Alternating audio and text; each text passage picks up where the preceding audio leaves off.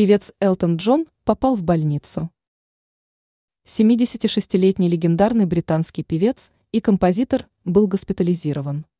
Он попал в клинику в Монако после несчастного случая. Мужчина неудачно упал в своем доме. В итоге у него легкие травмы. Другие подробности состояния знаменитости пока неизвестны. Об этом пишет издание «Вечерняя Москва» со ссылкой на французскую газету «Nice-Matin». Сам Джон ситуацию пока никак не прокомментировал. Миллионы поклонников переживают за его состояние.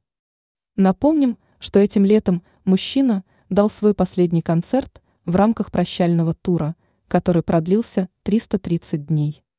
Последнее выступление артиста прошло в Швеции. Джон завершил ярким концертом свою гастрольную деятельность, которая продолжалась около полувека. Как отмечают представители прессы, у музыканта за время его работы было свыше 4000 выступлений более чем в 80 странах мира.